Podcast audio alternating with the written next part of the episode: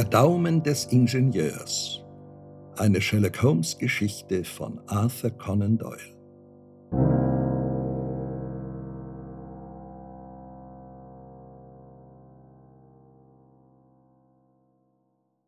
Von all den schwierigen Kriminalfällen, die meinem Freund Sherlock Holmes zur Lösung übertragen wurden, erhielt er nur zwei durch meine Vermittlung.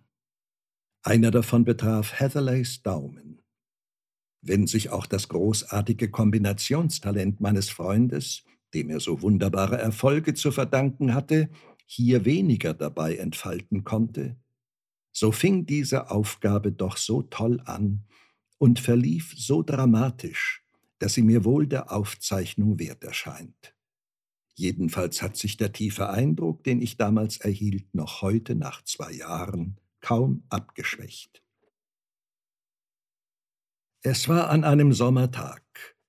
Ein Bahnbeamter, den ich bei einem Unfall behandelt hatte, verkündete mein Lob in allen Tonarten und hätte mir am liebsten jeden Patienten geschickt, dessen er nur habhaft werden konnte. Eines Morgens, kurz vor sieben, wurde mir gemeldet, dass eben jener Bahnbeamte mit einem anderen, offenbar verletzten Herrn gekommen sei, um mich zu sprechen. Ich eilte die Treppe hinunter, da ich vermutete, es könnte sich wieder um einen Eisenbahnunfall handeln, bei dem rasche Hilfe notwendig sei. Mein alter Freund kam mir vor dem Zimmer schon entgegen. Ich hab ihn hergebracht, flüsterte er, mit dem Daumen über die Schulter deutend. Den hätten wir sicher. Was fehlt ihm denn? fragte ich, denn das sonderbare Benehmen des Bahnbeamten verriet mir, dass es eine ganz besondere Bewandtnis mit dem Verletzten haben musste, den er so sorglich in mein Zimmer gesperrt hatte. Es ist ein neuer Patient, raunte er mir in seiner treuherzigen Art leise zu. Ich hielt es für schlauer, ihn gleich selbst herzubringen. So konnte er mir nicht mehr entwischen. Nun kann er nicht mehr weg. Aber jetzt muss ich gehen, Doktor. Die Pflicht ruft und fort war er. Im Empfangszimmer fand ich einen Herrn am Tisch sitzen, der einen schlichten, bräunlichen Anzug trug. Seine einfache Tuchmütze hatte er auf die dort aufgelegten Bücher gelegt. Eine seiner Hände war in ein völlig mit Blut durchtränktes Taschentuch gewickelt. Er war vielleicht 25 Jahre alt. Sein Gesicht war ernst und männlich aber so bleich, dass es mir den Eindruck machte, als wenn er eben eine schwere Nervenerschütterung durchgemacht hätte, die er trotz aller Anstrengung noch nicht überwinden konnte. Verzeihen Sie die frühe Störung, Herr Doktor, sagte er. Ich habe in dieser Nacht einen ernsten Unfall gehabt. Ich kam heute Morgen mit dem Zug hier an und erkundigte mich bei einem Bahnbeamten, wo ich einen Arzt finden könnte. Dieser Herr hatte die Güte, mich hierher zu begleiten. Ich übergab dem Mädchen meine Karte, doch wie ich sehe, liegt sie noch dort auf dem Tischchen.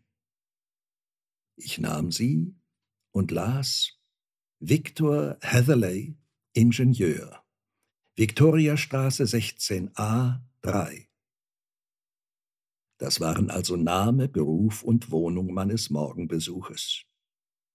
Dann setzte ich mich zu ihm. Sie sind also die Nacht durchgefahren? fragte ich. Das ist gewöhnlich recht ermüdend und langweilig. Oh, in diesem Falle trifft das nicht zu, sagte er, und dann lachte er so laut und gellend, dass er sich im Stuhl zurückwarf und sich die Seiten halten musste.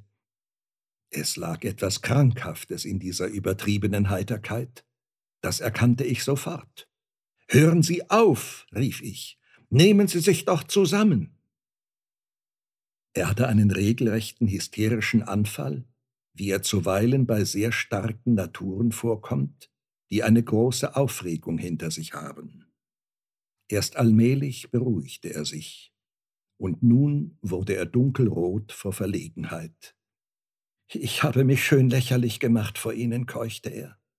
Durchaus nicht. Bitte nehmen Sie. Ich gab ihm etwas Cognac mit Wasser zu trinken. Das tut wohl, sagte er. Und nun haben Sie vielleicht die Güte, Herr Doktor, und sehen Sie sich einmal meinen Daumen an oder vielmehr die Stelle, wo er gesessen hat. Er band das Tuch ab und hielt mir die Hand entgegen, deren Anblick selbst mich erschütterte. Neben den vier ausgestreckten Fingern war statt des Daumens nur eine fürchterlich rote, schwammige Fläche. Er musste bis zur Wurzel abgehackt oder abgerissen worden sein. Das ist ja eine furchtbare Wunde. Sie müssen einen bedeutenden Blutverlust gehabt haben. Oh ja, antwortete er. Ich wurde sofort ohnmächtig, nachdem es geschehen war, und muss wohl längere Zeit besinnungslos gelegen haben. Ich blutete noch, als ich wieder zu mir kam, und umschnürte deshalb mein Handgelenk mit dem Taschentuch, das ich mit einem Holzpflock möglichst fest drehte. Das war sehr richtig. Die Wunde wurde jedenfalls durch ein schweres und scharfes Instrument verursacht. Durch eine Art Schlächterbeil.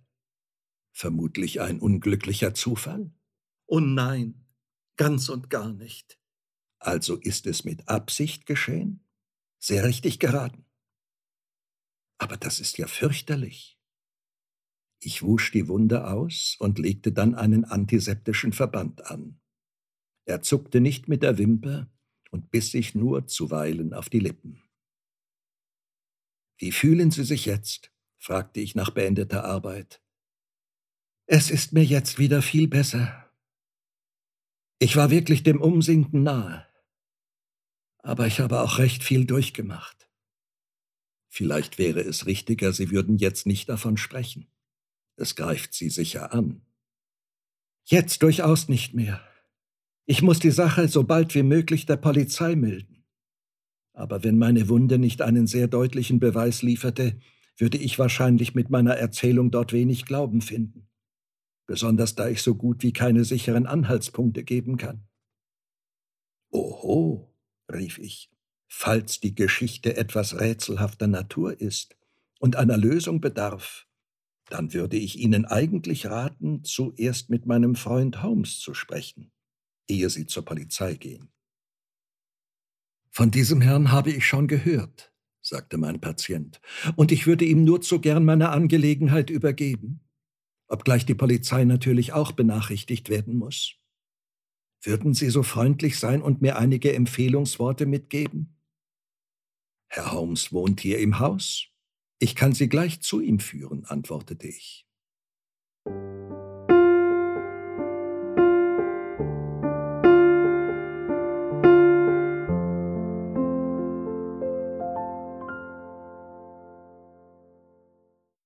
Wir gingen nach oben.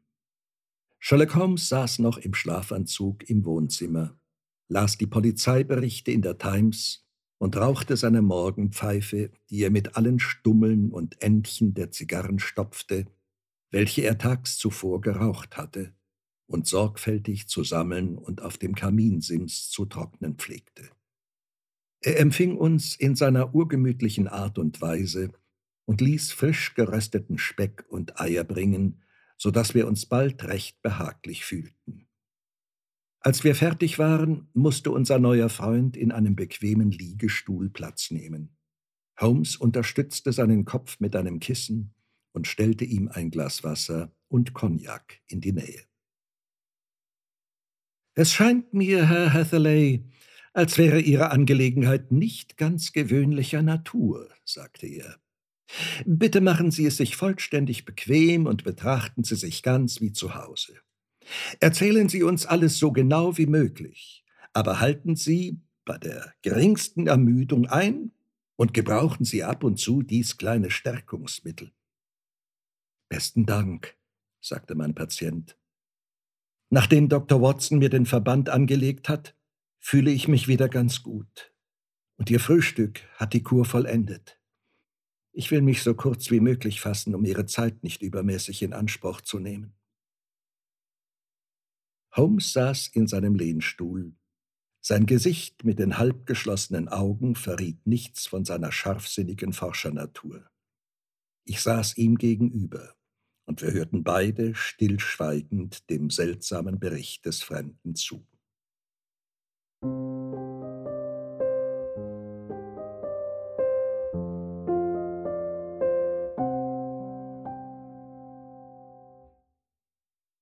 Zuerst muss ich Ihnen sagen, begann er, dass ich alleinstehender Junggeselle bin und in einer Mietwohnung in London lebe. Von Beruf bin ich Ingenieur und habe während der sieben Jahre, die ich bei einer bekannten Firma beschäftigt war, mir gute Kenntnisse angeeignet. Als vor zwei Jahren meine Ausbildung beendet war und ich durch meines Vaters Tod in den Besitz seines Vermögens kam, entschloss ich mich, selbstständig zu werden und ließ mich in der Viktoriastraße nieder. Vermutlich wird jeder Mensch bei diesem ersten Schritt auf die Bahn der Unabhängigkeit ziemlich trübselige Erfahrungen machen. Mir ging es jedenfalls nicht anders. In zwei Jahren wurde mein Rat im Ganzen dreimal begehrt, und nur einmal wurde mir ein sehr unbedeutender Auftrag erteilt. Das war alles. Meine Gesamteinnahmen beliefen sich auf 27 Pfund 10 Schillinge. Von neun Uhr morgens bis vier Uhr nachmittags lag ich täglich auf der Lauer, bis ich wirklich mutlos wurde und sich der Gedanke in mir festsetzte, dass ich es in einem selbstständigen Geschäft nie zu etwas bringen würde. Gestern jedoch, als ich eben im Begriff war, das Büro zu verlassen, meldete man mir, es wäre ein Herr draußen, der mich zu sprechen wünschte. Ich sah mir seine Karte an.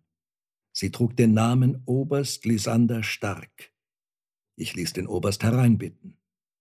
Er war etwas über Mittelgröße und von erschreckender Magerkeit.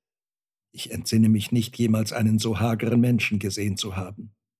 Sein Gesicht bestand eigentlich nur aus Nase und Kinn, und die Haut war straff über die Backenknochen gespannt. Und doch sah er eigentlich nicht krank aus, denn seine Augen blickten völlig klar. Sein Schritt war sicher, und sein ganzes Benehmen sehr selbstbewusst. Seine Kleidung war ziemlich einfach, aber sauber. Er mochte ungefähr 40 Jahre zählen. Herr Hatherley? fragte er mit deutschem Akzent. Sie sind mir als ein Mann empfohlen worden, der nicht nur in seinem Beruf sehr tüchtig ist, sondern auf dessen Verschwiegenheit man sich verlassen kann. Ich verbeugte mich. Darf ich fragen, wem ich dieses günstige Zeugnis zu verdanken habe? Vielleicht ist es richtiger, ich teile es Ihnen nicht sofort mit. Aus derselben Quelle erfuhr ich auch, dass Sie ohne Angehörige und Junggeselle sind und allein in London wohnen. Das stimmt. Aber ich begreife nicht, was das mit meiner Tüchtigkeit als Fachmann zu tun hat. Denn ich muss doch annehmen, dass Sie mich in einer geschäftlichen Angelegenheit zu sprechen wünschen. Ihre Vermutung ist ganz richtig. Und Sie werden gleich sehen, wie sehr meine Fragen damit zusammenhängen. Ich habe allerdings einen Auftrag für Sie. Doch er erfordert absolutes, unverbrüchliches Stillschweigen. Und Sie werden wohl begreifen, dass solch ein Geheimnis bei einem alleinstehenden Mann besser aufgehoben ist, als bei einem, der eine große Familie hat. Wenn ich Ihnen etwas verspreche, können Sie sich völlig auf meine Verschwiegenheit verlassen. Ich erinnere mich nicht, je in meinem Leben einem so scharfen, argwöhnischen Blick begegnet zu sein, wie ihn mein Besucher jetzt auf mich warf. Ich habe also Ihr Wort, fragte er. Sie haben es. Sie werden über die ganze Sache jetzt und für immer tiefstes Stillschweigen bewahren? Ich versprach es schon. Gut, sagte er, sprang dann plötzlich auf, war wie der Blitz an der Tür und riss sie auf. Der Vorraum war leer. Alles in Ordnung, sagte er zurückkehrend. Die Angestellten interessieren sich oft mehr als nötig für die Angelegenheiten ihrer Chefs. Nun können wir in Ruhe weiter verhandeln. Er rückte seinen Stuhl dicht an den meinen, und wieder ruhte sein Blick so forschend und lauernd auf mir wie vorhin. Ein abstoßendes Gefühl, ja fast Furcht stieg in mir auf bei dem seltsamen Gebaren der klapperdürren Gestalt. Selbst auf die Gefahr hin, meinen Auftraggeber wieder zu verlieren, konnte ich meine Ungeduld nicht länger bezwingen.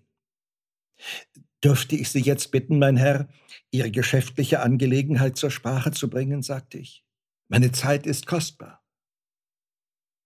Der Himmel möge mir diese Lüge vergeben, aber die Worte traten mir unwillkürlich auf die Lippen. Würden Ihnen 50 Pfund für die Arbeit einer Nacht genügen? Selbstverständlich. Das heißt, ich sage die Arbeit einer Nacht, obgleich es wohl richtiger wäre, von einer Stunde zu sprechen. Wir möchten Sie nur bitten, Ihr Gutachten über eine hydraulische Presse abzugeben, die nicht mehr tadellos funktioniert. Wenn Sie uns zeigen wollten, wo der Fehler steckt, könnten wir die Sache leicht in Ordnung bringen. Wie denken Sie über diesen Auftrag? Im Vergleich zu der Vergütung erscheint er mir sehr unbedeutend. Das ist er auch. Nur wünschen wir, dass Sie erst abends mit dem letzten Zug kommen. Und wohin? Nach Ayford in Berkshire. Es ist ein kleiner Ort an der Grenze von Oxfordshire, ungefähr sieben Meilen von Reading. Sie treffen mit dem Zug von Paddington um 11.15 Uhr ein. Das würde ja sehr gut passen. Ich werde Sie mit dem Wagen abholen, denn unsere Besitzung liegt abseits in ländlicher Einsamkeit. Sie ist stark sieben Meilen von der Station Ayford entfernt. Aber dann können wir ja kaum vor Mitternacht dort eintreffen. Und vermutlich ist mir damit jede Gelegenheit zur Rückfahrt abgeschnitten, so dass ich übernachten müsste. Darüber machen Sie sich keine Sorgen. Ein Nachtlager finden Sie bei uns auch. Das wäre doch eigentlich sehr umständlich. Könnte ich nicht zu einer besser gelegenen Zeit kommen? Wir halten gerade diese Stunde für die geeignetste. Für die kleine Unbequemlichkeit, die damit verbunden ist, erhalten Sie als junger, unbekannter Mann ja ein Honorar, wie es Ihre gesuchtesten Kollegen kaum für ihre Gutachten fordern würden. Wenn Sie jedoch mein Anerbieten noch überlegen wollen, so haben Sie ja noch reichlich Zeit. Ich dachte daran, wie gut ich augenblicklich die 50 Pfund brauchen könnte, und erwiderte deshalb äh, Durchaus nicht. Ich werde mich sehr gern Ihren Wünschen anpassen. Nur möchte ich Sie bitten, mir ein wenig genauer auseinanderzusetzen, um was es sich handelt. Natürlich. Es ist mir durchaus begreiflich, dass die Verpflichtung, über alles zu schweigen, Ihre Neugierde erregt. Ehe wir Ihnen daher ein bindendes Versprechen abfordern, sollen Sie vollständig klar sehen. Hoffentlich ist hier kein Lauscher zu befürchten. Das ist ausgeschlossen. Dann will ich Ihnen alles erklären. Sie wissen wahrscheinlich, dass Walker-Erde ein sehr kostbarer Artikel ist, den man in England nur an ein bis zwei Orten findet. Ich habe davon gehört. Vor einiger Zeit kaufte ich eine sehr kleine Besitzung, ungefähr zehn Meilen von Reading. Ich hatte das Glück, auf einem Feld ein Lager von Walker-Erde zu entdecken. Bei näherer Untersuchung stellte sich indessen heraus, dass der Fund nur sehr unbedeutend war, dass er eigentlich nur die Verbindung zwischen zwei größeren Lagern bildete, die sich rechts und links davon ausdehnten und meinen beiden nächsten Nachbarn gehörten. Die guten Leute hatten natürlich keine blasse Ahnung, dass ihre Grundstücke so viel wie eine Goldmine enthielten. Und es lag daher in meinem Interesse, ihnen das Land abzukaufen, ehe sie seinen wahren Wert kennenlernten. Leider fehlten mir die Mittel zum Kauf. Einige Freunde, denen ich meine Entdeckung mitgeteilt hatte, rieten mir, mein eigenes Lager im Geheimen auszunutzen, um auf diese Weise die Mittel zur Erwerbung der Nachbarbesitzungen zu bekommen. Diesen Rat habe ich nun seit längerer Zeit befolgt und bei meinem Unternehmen eine hydraulische Presse benutzt. Wie gesagt, funktioniert diese nur nicht mehr richtig, und ich möchte Sie daher um Ihr Gutachten in dieser Angelegenheit bitten. Jetzt werden Sie sich aber denken können, wie sehr ich auf die Wahrung meines Geheimnisses bedacht sein muss. Käme es jemand zu Ohren, dass ein Ingenieur mein kleines Grundstück besichtigt, so würde das selbstverständlich die Neugierde meiner Nachbarn erregen. Und falls die Sache bekannt würde, könnte ich bestimmt jede Hoffnung aufgeben, die Felder zu erwerben und meine Pläne zur Ausführung zu bringen. Aus diesem Grund habe ich Sie um die größte Diskretion gebeten. Hoffentlich habe ich mich deutlich genug ausgedrückt. Ich bin völlig orientiert, sagte ich. Nur das eine bleibt mir unverständlich. wie Sie die Walker-Erde vermittels einer hydraulischen Presse gewinnen wollen. Man muss sie doch ausgraben wie den Kies aus einer Grube. Ach, sagte er leichthin, dabei haben wir unser eigenes Verfahren. Wir pressen die Ziegel aus der Erde, um sie leichter und ohne Verdacht zu erregen fortschaffen zu können. Doch das gehört nicht hierher. Sie sehen, Herr Hatherley, ich habe Ihnen mein ganzes Vertrauen geschenkt und verlasse mich fest auf Sie. Er erhob sich bei diesen Worten. Ich erwarte Sie also in Erfurt um 11.15 Uhr. Ich werde pünktlich erscheinen. Und Sie sagen bestimmt zu keinem Menschen ein Wort. Noch einmal traf mich ein letzter argwöhnischer, misstrauischer Blick, und fort war er.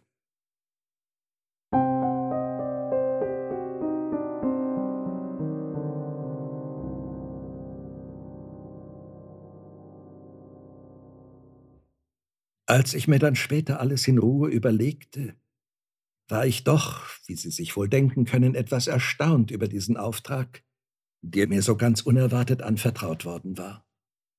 Einerseits stimmte mich das hohe Honorar natürlich sehr froh, denn es überstieg mindestens das Zehnfache dessen, was ich dafür gefordert hätte. Auch konnte dieser Auftrag leicht andere nach sich ziehen.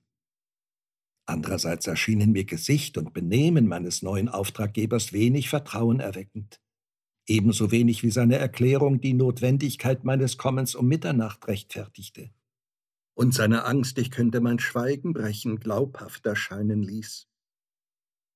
Aber ich verscheuchte alle diese Gedanken, machte mich nach einem kräftigen Abendessen auf den Weg und fuhr von Paddington ab, ohne einem Menschen von meinem Vorhaben erzählt zu haben. In Reading hatte ich nicht nur den Zug, sondern auch den Bahnhof zu wechseln. Doch ich erreichte gerade noch den Anschluss nach Ayford und langte kurz nach elf auf der kleinen, schlecht beleuchteten Station an. Ich war der einzige Reisende, der hier ausstieg. Und außer einem schläfrigen Stationsbeamten mit einer Laterne war kein Mensch weiter zu erblicken. Ich hatte jedoch kaum den Bahnhof verlassen, so fand ich auch meinen Bekannten vom Morgen. Er wartete auf der anderen Seite des Bahnhofs, die in tiefster Dunkelheit lag. Ohne ein Wort ergriff er meinen Arm und schob mich durch die offenstehende Tür eines Wagens. Dann zog er beide Fenster in die Höhe, ließ die Vorhänge herunter und fort ging es, so schnell das Pferd laufen konnte. Ein Pferd? unterbrach Holmes. Ja, nur eins. Konnten Sie die Farbe erkennen? Ja, das Licht der Wagenlaterne fiel darauf, als ich einstieg. Es war ein brauner. War das Tier ermüdet oder frisch? Vollständig frisch. Danke sehr. Entschuldigen Sie, dass ich Sie unterbrach. Und fahren Sie bitte in Ihrer höchst interessanten Erzählung fort. Es ging also los, und zwar fuhren wir mindestens eine Stunde. Oberst Starker hatte nur von sieben Meilen gesprochen, aber meiner Ansicht nach waren es wohl zwölf. Während der ganzen Zeit saß er schweigend neben mir, doch ich war mir bewusst, und ein rascher Seitenblick überzeugte mich davon, dass er mich scharf beobachtete. Die dortigen Landwege schienen in ziemlich traurigem Zustand zu sein. Wir wurden furchtbar hin und her geschüttelt. Zuweilen versuchte ich aus dem Fenster zu sehen, doch sie bestanden aus Eisglas und ich gewahrte nur gelegentlich den hellen Schein eines vorüberfliegenden Lichtes. Hin und wieder versuchte ich auch durch eine Bemerkung die Einförmigkeit der Fahrt zu unterbrechen. Aber der Oberst antwortete nur sehr einsilbig, und bald stockte die Unterhaltung wieder. Schließlich hörte das Stoßen des Wagens auf. Wir rollten auf einem knirschenden Kiesweg dahin und hielten plötzlich. Oberst Lysander sprang heraus, und zog mich, als ich mich anschickte, ihm zu folgen, blitzschnell in einen offenstehenden Torweg. Der Wagen hielt so dicht vor dem Haus, dass es mir nicht gelang, auch nur einen flüchtigen Blick auf die Außenseite des Gebäudes zu werfen. Wir hatten kaum die Schwelle überschritten, so hörte ich schon die Tür schwer hinter uns ins Schloss fallen. Und ich konnte kaum noch das Geräusch der davonrollenden Räder vernehmen. Im Haus war es stockfinster. Der Oberst tappte nach dem Lichtschalter und murrte halblaut vor sich hin. Plötzlich wurde am Ende des Ganges eine Tür geöffnet, und ein langer goldener Lichtstrahl fiel auf uns. Bei dem hellen Schein gewahrte ich eine Frauengestalt unter der Tür. Mit vorgebeugtem Gesicht starrte sie uns an. Ich konnte deshalb ihre schönen Züge erkennen und ebenso den kostbaren Stoff ihres dunklen Kleides. Sie richtete an meinen Gefährten einige Worte in einer fremden Sprache, die fast wie eine Frage klang. Bei seiner rauen, kurzen Antwort schrak sie heftig zusammen. Der Oberst trat rasch auf sie zu, flüsterte ihr etwas ins Ohr und schob sie wieder ins Zimmer zurück. Dann kehrte er zu mir zurück. Würden Sie so freundlich sein, hier einige Minuten zu warten, sagte er, eine andere Tür öffnend. Es war ein kleines, einfach ausgestattetes Gemach mit einem runden Tisch in der Mitte auf dem mehrere deutsche Bücher verstreut lagen. Ein Harmonium stand neben der Tür. Ich werde Sie keine Minute warten lassen, sagte er und verschwand in der Dunkelheit.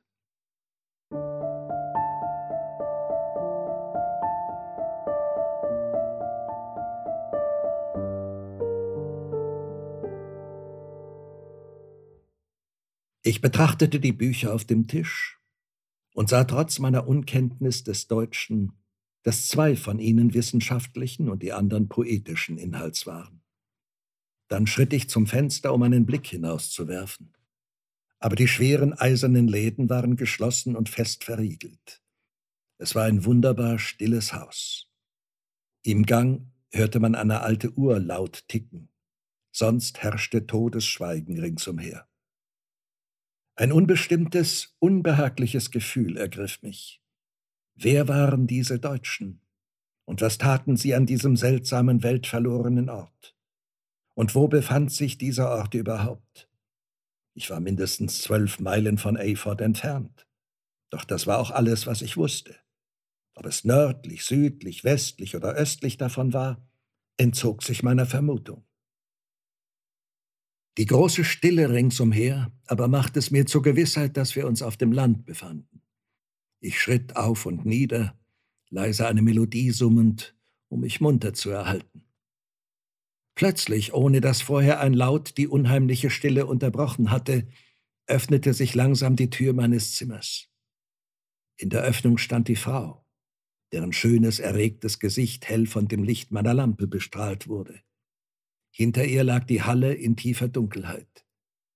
Sie schien mir vor Angst halb ohnmächtig zu sein. Und dieser Anblick ließ mein eigenes Herz erstarren. Warnend hielt sie einen Finger empor, um mir Schweigen anzudeuten, und flüsterte mir in gebrochenem Englisch einige Worte zu, wobei sie öfter mit scheuem Blick in die Dunkelheit hinter sich spähte. Ich würde gehen, sagte sie, sich gewaltsam zur Ruhe zwingend. Ich würde gehen und nicht hier bleiben. Sie tun gut daran. Aber gnädige Frau, erwiderte ich, meine Aufgabe ist noch nicht erfüllt. Ich kann mich doch unmöglich entfernen, ehe ich nicht die Maschine gesehen habe. Es verlohnt sich nicht der Mühe, hier länger zu warten, fuhr sie fort. Sie können ruhig durch die Haustür gehen. Niemand wird Sie hindern.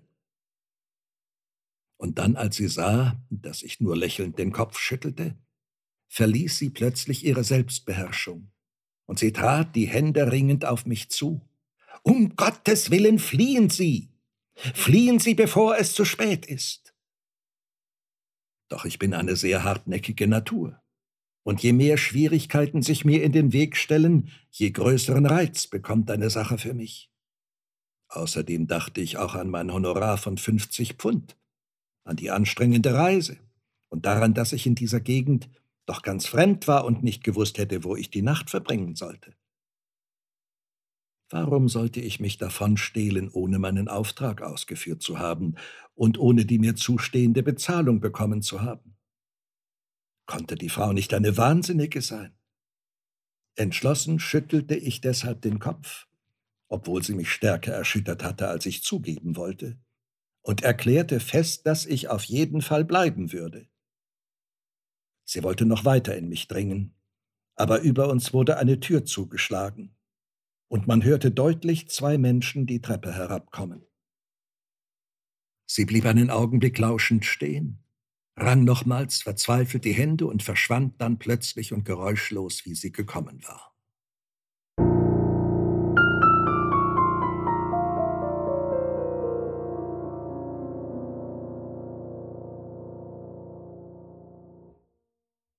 Bald darauf trat Oberst Lysander Stark und ein kleiner dicker Herr bei mir ein, dessen spärlicher Bart aus den Falten seines Doppelkinns herauswuchs und der mir als Herr Ferguson vorgestellt wurde. Dies ist mein Sekretär und Geschäftsführer, sagte der Oberst. Übrigens glaubte ich bestimmt, diese Tür vorhin festgeschlossen zu haben. Es tut mir leid, es hat Ihnen sicher sehr hereingezogen. Im Gegenteil, antwortete ich, ich selbst habe die Tür geöffnet, weil mir die Luft hier im Zimmer etwas dumpf vorkam. Er warf mir einen unruhigen Seitenblick zu. Wir wollen nun gleich ans Geschäft gehen. Herr Ferguson und ich werden Ihnen jetzt die Maschine zeigen. Ich griff nach meinem Hut, um ihn aufzusetzen. Oh, das ist nicht nötig, wehrte der Oberst ab. Sie befindet sich im Haus. Wie, Sie bohren im Haus nach Walker-Erde? Das nicht. Wir pressen sie nur im Haus. Doch das gehört nicht zur Sache. Wir möchten Sie nur bitten, die Maschine zu untersuchen und uns auseinanderzusetzen, wo der Fehler steckt. Wir gingen zusammen nach oben, zuerst der Oberst, dann der korpulente Geschäftsführer und zuletzt ich. Das alte Haus war ein wahres Labyrinth von Winkeln und Gängen, engen Wendeltreppen und kleinen niedrigen Türen, deren Schwellen im Lauf der Zeit von ganzen Generationen tief ausgetreten waren. Nirgends eine Spur von Tapeten oder Möbeln, von den Wänden war die Bekleidung teilweise abgebröckelt, während sich die Feuchtigkeit in grünlich schillernden Stellen darauf niedergeschlagen hatte. Ich bemühte mich, so unbefangen wie möglich auszusehen, aber mir klangen noch immer die unbeachtet gelassenen Warnungen der Dame im Ohr, und ich behielt meine beiden Gefährten scharf im Auge. Ferguson schien mir ein mürrischer, schweigsamer Mann, doch aus seinen wenigen Äußerungen entnahm ich, dass er mein Landsmann sei. Oberst Lysander Stark hielt jetzt vor einer niedrigen Tür, die er aufschloss. Sie führte in einen kleinen, rechtwinkligen Raum, in welchem wir drei kaum zur gleichen Zeit Platz hatten. Eine Lichtleitung schien nicht darin, denn der Oberst entzündete eine Petroleumlampe, die vor der Tür an einem Haken gehängt hatte.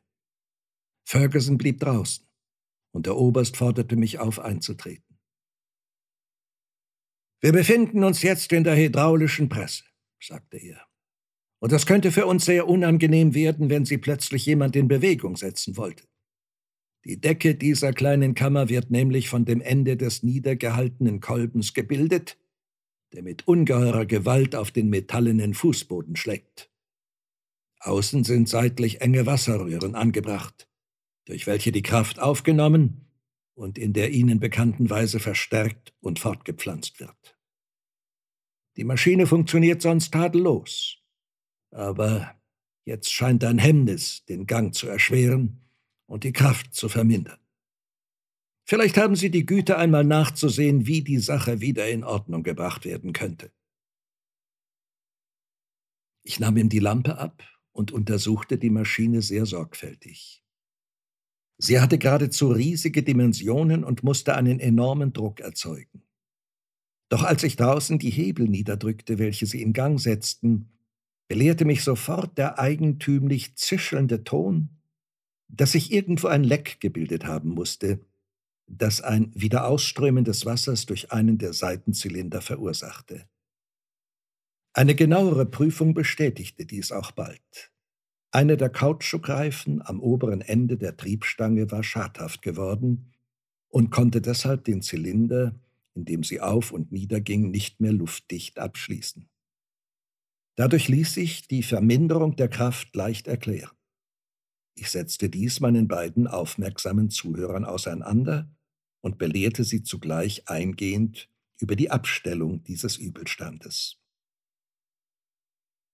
Darauf kehrte ich noch einmal in den Hauptraum zurück, hauptsächlich um meine eigene Neugierde zu befriedigen. Dass die Erzählung von den Pressen der Walker-Erde nur ein Märchen war, hatte ich auf den ersten Blick gesehen. Es wäre ja unvernünftig gewesen, für einen so unbedeutenden Zweck solche Riesenmaschine zu verwenden. Die Wände bestanden aus Holz, doch den Boden bildete eine große eiserne Platte, die völlig mit einer Kruste von metallischen Abfällen bedeckt war. Ich kniete nieder und versuchte ein wenig davon abzukratzen, um mich genauer von dem Bestand zu überzeugen, als ich hinter mir einen Ausruf hörte und das gespensterhafte Antlitz des Obersten sich zu mir herabbeugen sah. Was machen Sie denn da? fragte er. Ich fühlte einen heftigen Groll in mir aufsteigen, dass man es versucht hatte, mich so hinters Licht zu führen. Ich bewundere nur Ihre Walker-Erde, antwortete ich. Wahrscheinlich wäre es mir leichter geworden, Ihnen einen Rat wegen Ihrer Maschine zu erteilen, wenn ich Ihren wirklichen Zweck gekannt hätte. Augenblicklich bereute ich, dass mir diese Worte entschlüpft waren. Sein Gesicht versteinerte sich förmlich. Seine grauen Augen funkelten mich unheilverkündend an. Dann tue ich wohl besser daran, Sie in alles einzuweihen, sagte er. Er machte einen Schritt rückwärts, schlug die kleine Tür zu und drehte den Schlüssel um. Ich stürzte mich darauf und rüttelte an dem Griff. Aber das Schloss rührte sich nicht und gab nicht im geringsten meinen verzweifelten Anstrengungen nach. Hallo, schrie ich gellend. Hallo, Oberst Stark, öffnen Sie sofort. Plötzlich aber klang durch die Stille ein Ton, der mein Herz vor Schrecken stillstehen ließ. Es war das Geklirr der Hebel und das Zischen des schadhaften Zylinders. Großer Gott! Er hatte die Maschine in Gang gesetzt. Die Lampe stand noch auf dem Boden, den ich hatte untersuchen wollen. Bei ihrem Licht konnte ich deutlich erkennen, wie sich die schwarze Decke über mir senkte, langsam, ruckweise. Aber keiner wusste besser als ich, mit wie furchtbarer Kraft. In der nächsten Minute musste ich zu einem formlosen Brei zerstampft sein. Ich warf mich stöhnend gegen die Tür und zerrte mit meinen Nägeln am Schloss. Ich beschwor den Obersten, mir zu öffnen. Doch mein Flehen wurde durch das erbarmungslose Rasseln draußen übertönt. Jetzt befand sich die Decke nur noch ein bis zwei Fuß über meinem Kopf. Mit ausgestreckter Hand konnte ich ihre harte, raue Oberfläche fühlen. Und wie ein Blitz durchzuckte mich der Gedanke, dass ich mir den Todeskampf vielleicht durch meine Lage erleichtern konnte. Würde ich mich auf das Gesicht legen, so würde mir zuerst das Rückgrat gebrochen werden. Bei dem Gedanken daran überliefen mich kalte Schauer. Legte ich mich aber auf den Rücken, würde ich dann die Kraft haben, diesen tödlichen schwarzen Koloss auf mich herabkommen zu sehen. Schon war es mir unmöglich geworden, aufrecht zu stehen. Da wurde mein Herz plötzlich von neuer Hoffnung erfüllt. Wie schon erwähnt, bestanden nur Decke und Boden aus Eisen. Die Wände waren aus Holz. Als ich mich noch einmal verzweifelt nach Rettung umschaute, bemerkte ich zwischen zwei Brettern einen kleinen gelben Lichtschimmer der sich verbreiterte, indem eines der Bretter zurückgeschoben wurde.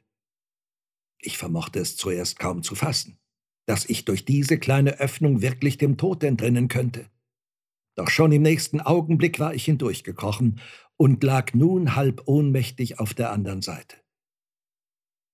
Die Öffnung hatte sich wieder hinter mir geschlossen. Ich hörte nur noch das Klirren der zerbrechenden Lampe und kurz darauf das Aufschlagen der beiden Metallplatten, das mir deutlich bewies, mit wie knapper Not ich dem Tod entronnen war. Als ich wieder zum Bewusstsein erwachte, lag ich auf dem mit Fliesen ausgelegten Boden eines schmalen Ganges. Eine Frau beugte sich über mich und versuchte mich durch heftiges Schütteln mit der linken Hand aus meiner Betäubung zu erwecken, in der rechten hielt sie eine Taschenlampe. Es war jene Frau, deren Warnungen ich törichterweise unbeachtet gelassen hatte. Kommen Sie rasch, rasch, rief sie atemlos. Sie werden sofort Ihr Verschwinden entdecken. Oh, so beeilen Sie sich doch. Es ist keine Sekunde zu verlieren. Diesmal war ihr Rat nicht vergebens. Ich richtete mich taumelnd empor und eilte mit ihr den Gang entlang und dann eine Wendeltreppe hinunter. Die Treppe führte wiederum auf einen breiten Gang. Wir hatten ihn kaum erreicht, als wir schon den Ton von eiligen Schritten und den Klang von zwei Stimmen hörten. Die eine sprach dicht in unserer Nähe, die andere antwortete aus der Entfernung. Die Frau stand einen Augenblick völlig fassungslos. Plötzlich stieß sie eine Tür auf. Wir standen in einem Schlafzimmer, durch dessen Fenster heller Mondschein flutete. Es bleibt kein anderer Weg übrig. Es ist hoch, aber Sie müssen es versuchen. Während sie noch sprach, tauchte am Ende des Ganges ein Licht auf. Ich sah die dürre Gestalt des Obersten herbeistürzen. In der Hand hielt er ein großes Beil. Ich flog zum Fenster, öffnete es und schaute hinunter. Wie ruhig und friedlich lag der Garten im Mondlicht. Die Höhe konnte nicht mehr als dreißig Fuß betragen. Ich schwang mich auf das Fensterbrett, aber ich zögerte noch mit dem Sprung. Ich wollte wissen, was zwischen meiner Retterin und meinem Verfolger vorgehen würde. Wenn dieser Schuft sie misshandelte, war ich unter allen Umständen entschlossen, ihr beizustehen. Im selben Augenblick schon erschien er in der Tür und wollte an ihr vorüberstürzen. Sie warf sich ihm jedoch entgegen und klammerte sich fest an ihn. Fritz, Fritz, rief sie in englischer Sprache, vergiss nicht, was du mir beim letzten Mal geschworen hast. Es sollte nie, nie wieder geschehen. Er wird schweigen, glaub mir, er wird schweigen. Er versuchte sich mit aller Kraft freizumachen. Bist du von Sinnen, Elise? rief er. Willst du uns an den Galgen bringen? Lass mich los, sag ich dir. Er stieß sie beiseite und stürzte mit erhobenem Beil zum Fenster. Ich hatte mich hinausgeschwungen und hielt mich nur noch mit den Händen an der Fensterbank, als der Schlag niedersauste. Ein heftiger Schmerz durchzuckte mich. Ich verlor den Halt und fiel in den Garten hinab. Ich war bis auf eine heftige Erschütterung scheinbar unverletzt geblieben. Und sobald ich mich einigermaßen erholt hatte, stand ich auf und versuchte so schnell wie möglich hinter einem Gebüsch zu verschwinden. Die Gefahr war ja noch nicht vorüber. Aber plötzlich überkam mich eine tödliche Schwäche und Mattigkeit. Meine Hand schmerzte mich furchtbar. Und ich bemerkte erst jetzt, dass mein Daumen fehlte und das Blut aus der Wunde strömte. Ich versuchte mir das Taschentuch umzubinden. Dann fühlte ich nur noch ein heftiges Sausen in den Ohren und fiel ohnmächtig im Gebüsch nieder.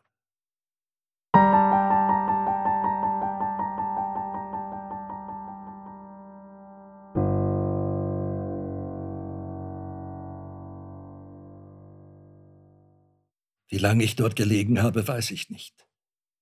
Bis zu meinem Erwachen müssen wohl viele Stunden vergangen sein. Denn der Mond war untergegangen und der Morgen dämmerte herauf.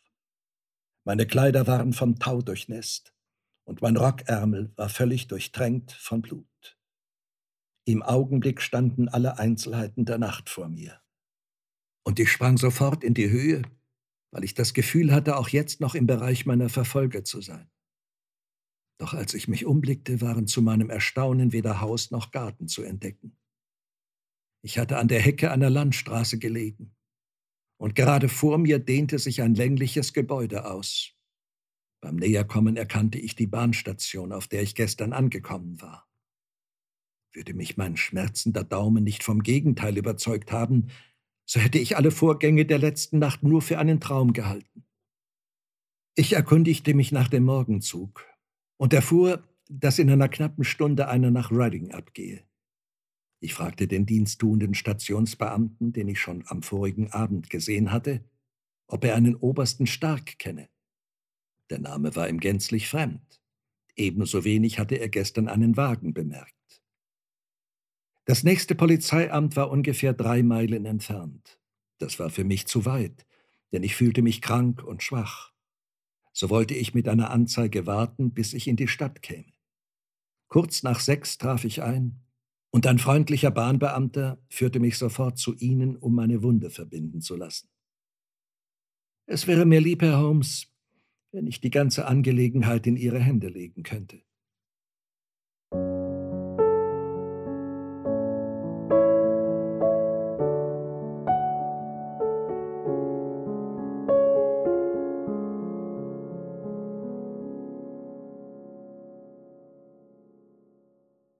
Wir saßen noch eine ganze Weile in tiefem Schweigen, als die Erzählung beendet war. Dann holte Sherlock Holmes einen der riesigen Ordner vom Bücherbrett, in welchem er alle ihm bemerkenswerten Notizen und Zeitungsausschnitte sammelte. Diese Anzeige wird Sie wohl interessieren, sagte er. Vor ungefähr einem Jahr machte sie die Runde durch alle Zeitungen. Ich will sie Ihnen vorlesen. Verschwunden seit dem neunten des Monats. Der 26-jährige Ingenieur Jeremias Haling. Er verließ am angegebenen Tag um 10 Uhr abends seine Wohnung. Seitdem fehlt jede Spur von ihm. Er war bekleidet äh, und so weiter und so weiter. Ja, damals ließ der Oberst vermutlich auch seine Maschine untersuchen. Großer Gott, rief Heatherly aus. Jetzt begreife ich erst, was die Frau mit ihrer Äußerung sagen wollte. Ja, es unterliegt gar keinem Zweifel, dass dieser Oberst ein sehr kaltblütiger, zu allem entschlossener Mensch ist. Und genauso handelt wie Piraten, die auf dem geänderten Schiff keinen Überlebenden dulden. Doch jetzt ist keine Minute zu verlieren. Und wenn es ihr Zustand erlaubt, müssen wir sofort nach Scotland Yard und dann weiter nach Ayford.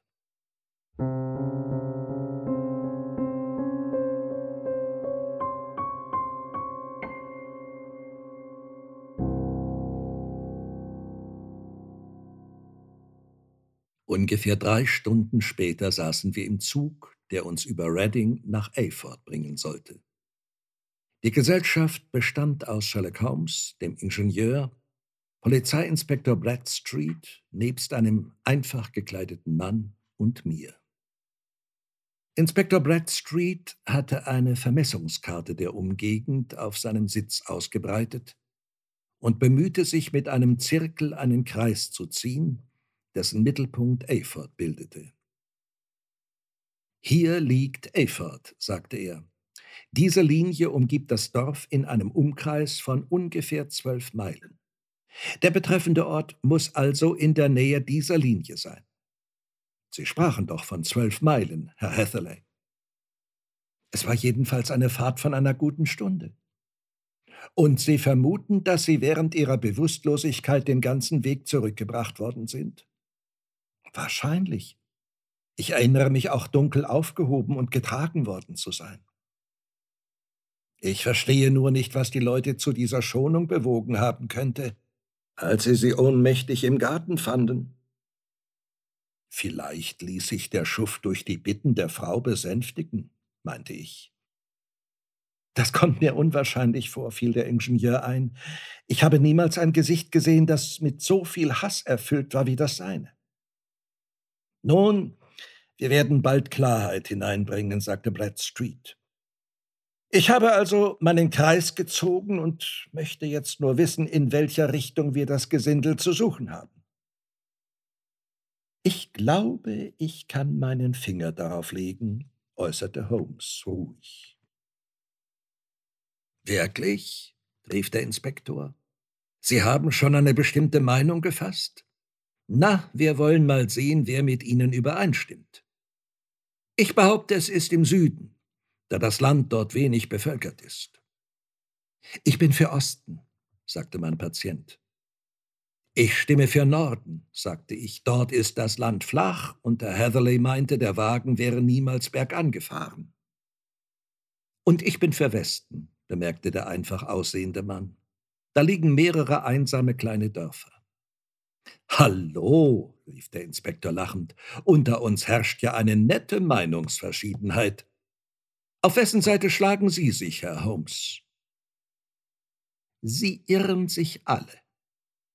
Aber das ist doch unmöglich. Oh doch. Dies ist mein Punkt. Holmes legte den Finger in die Mitte des Kreises. Hier werden wir sie finden. Und die Fahrt von zwölf Meilen? warf Heatherly ein. Sie sagten selbst, das Pferd wäre vollständig frisch gewesen, als Sie einstiegen.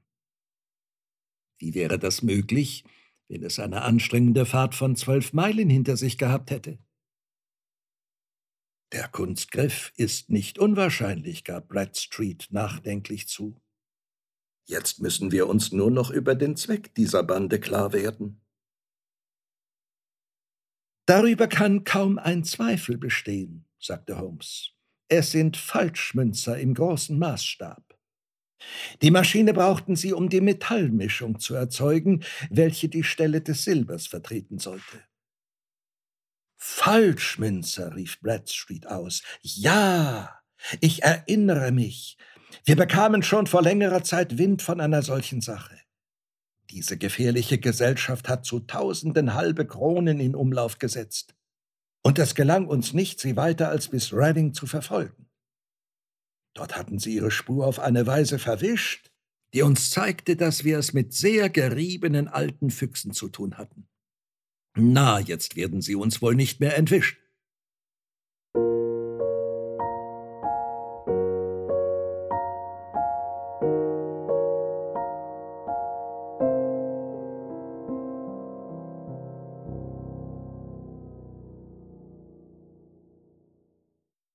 Aber der Inspektor irrte sich.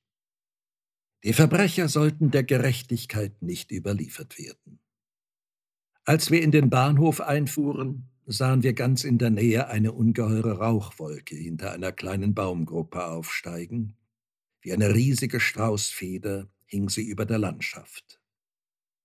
Brennt hier ein Haus? fragte Bradstreet, nachdem wir den Zug verlassen hatten.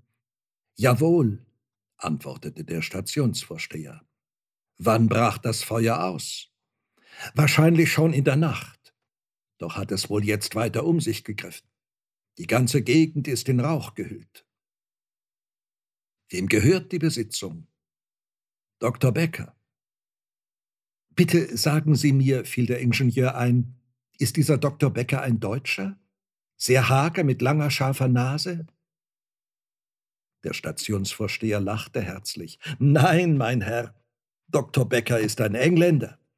Und Sie werden wahrscheinlich im ganzen Kirchspiel nicht leicht einen wohlbeleibteren Menschen finden. Doch lebt ein Herr bei ihm, ich glaube einer seiner Patienten, der erinnert eher an die sieben mageren Jahre. Er hatte kaum ausgesprochen, so liefen wir auch schon eilig der Richtung des Feuers zu. Wir hatten einen sanft ansteigenden Hügel überschritten und sahen jetzt ein großes weißes Gebäude vor uns liegen. Es war in ein Flammenmeer eingehüllt. Aus jeder Ritze und jeder Fensteröffnung brach die rote Lohe. Vergeblich bemühte sich die Feuerwehr, mit drei Spritzen des entfesselten Elementes Herr zu werden. Hier ist es, rief Hatherley in fieberhafter Erregung. Dort ist der Kiesweg. Und dort unter dem Gebüsch habe ich gelegen. Aus dem zweiten Fenster sprang ich heraus. Nun, meinte Holmes, wenigstens sind Sie an Ihnen gerecht. Die hölzernen Wände im Maschinenraum sind sicher durch das Zerbrechen ihrer Lampe in Brand geraten. Und in der Aufregung hat man das wohl nicht sofort bemerkt. Bitte achten Sie jetzt scharf darauf, ob Sie unter der Zuschauermenge die Frau oder einen der beiden Männer entdecken können. Es ist freilich eher anzunehmen, dass zwischen Ihnen und uns schon ein paar hundert Meilen liegen. Holmes Befürchtung war nur zu sehr begründet. Die drei waren und blieben verschwunden bis heute.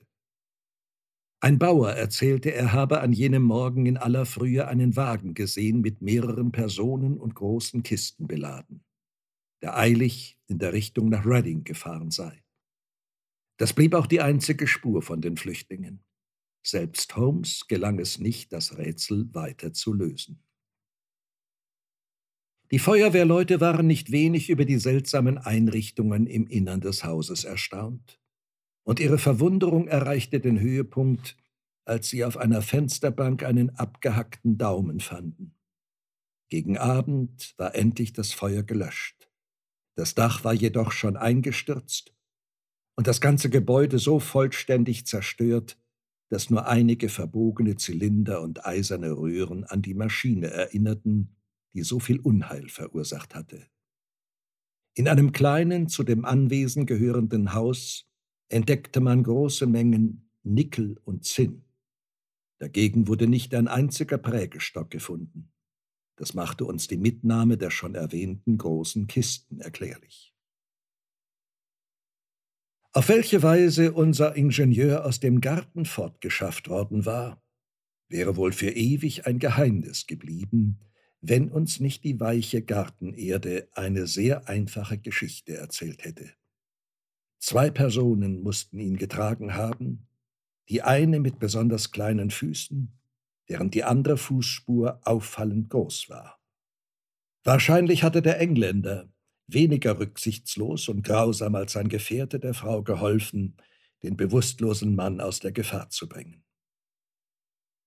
Ja, sagte unser Ingenieur kläglich, als wir wieder im Zug saßen, das war wirklich ein einträgliches Geschäft.